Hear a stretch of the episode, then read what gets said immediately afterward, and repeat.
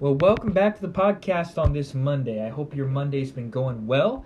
Uh, my Monday's been busy, and that's why the uh, podcast is getting out early this evening rather than uh, this morning.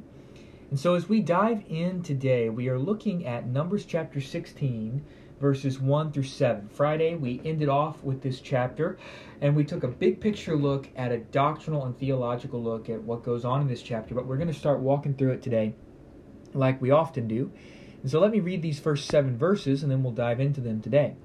Now Korah, the son of Ahizar, the son of Kohath, the son of Levi, so he's a Levite, with Dathan and Abiram, the sons of Eliab, and On, the son of Peleth, the sons of Reuben, took men, and they rose up before Moses with some of the children of Israel, 250 leaders of the congregation, representatives of the congregation, men of renown.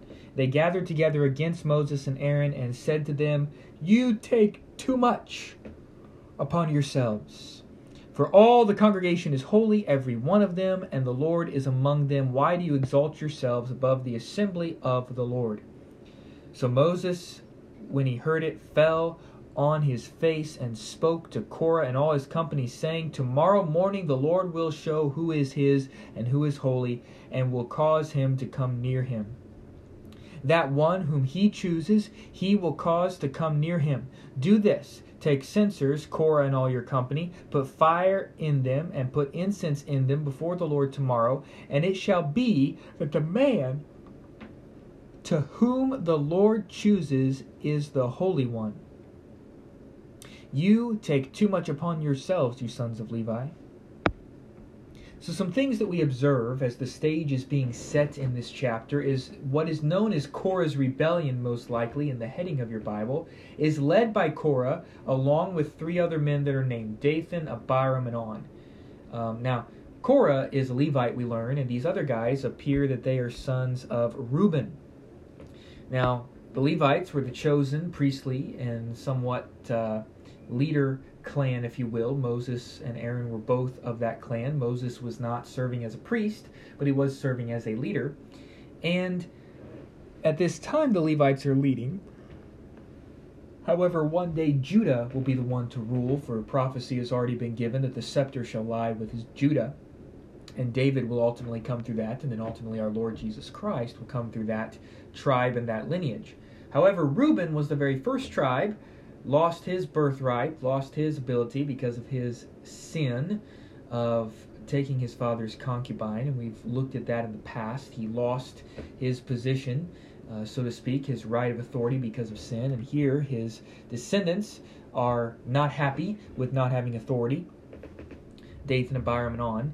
And we find out that these four men that are mentioned are kind of like the ringleaders among 250 other power players in the congregation. They are representatives of the congregation, apparently. So, this is some type of democratic political coup that, hey, we're important too, and we should have a slice of this authority. The accusation is made that Moses and Aaron have too much authority.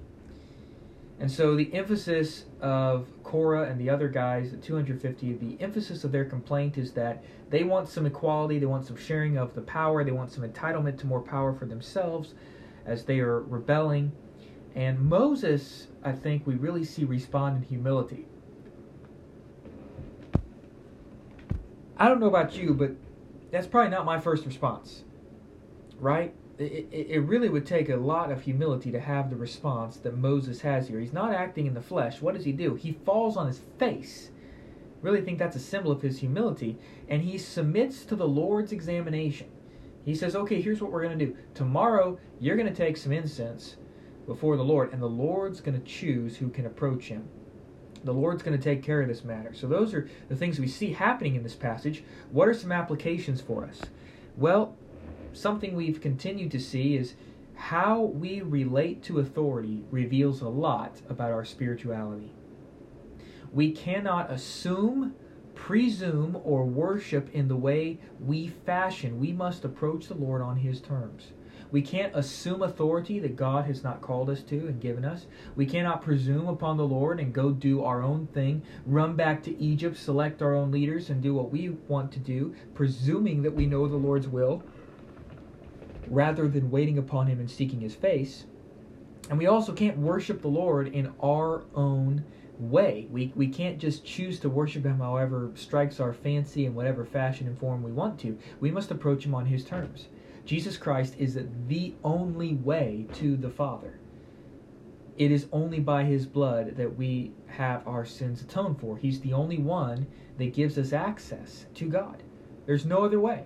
We, we can't serve God in a, a way that may, quote unquote, be culturally relevant we must serve the Lord on the basis of what the scriptures tell us. We must worship Him in holiness and, and in spirit and in truth. Another thing that I think we see by way of application is a very key reminder that the Lord will exercise, exercise vengeance. We don't have to. And as we close in prayer today, I want to highlight Jesus and what he says in Luke chapter 6, verses 27 through 36. And so I'm going to read this. And would you prayerfully consider this and then move into your own prayer time as we close out today? But I believe this is a very good passage which helps us see how Moses responded as well as how we are called to respond in these difficult situations should we encounter them. Our Lord says, but I say to you who hear, love your enemies, do good to those who hate you, bless those who curse you, and pray for those who spitefully use you. To him who strikes you on one cheek, offer him the other also. And to him who takes away your cloak, do not withhold your tunic either. Give to everyone who asks you, and from him who takes away your goods, do not ask them back. And just as you would want men to do to you, you also do to them likewise. For if you love those who love you, what credit is that to you? For even the sinners love those who love them. And if you do good to those who do good to you, what credit is that to you? For even sinners do the same. And if you lend to those from whom you hope to receive back, what credit is that to you? For even sinners lend to sinners to receive as much back. But love your enemies, do good and lend, hoping for nothing in return, and your reward will be great. And you will be sons of the Most High. For he is kind to the unthankful and the evil. Therefore, be merciful, just as your Father also is merciful. This podcast has been brought to you by FMM, focusing on the Mark Ministries. Keep living a Matthew 6:33 life until he comes. Check out more at gen1 to rev22.com.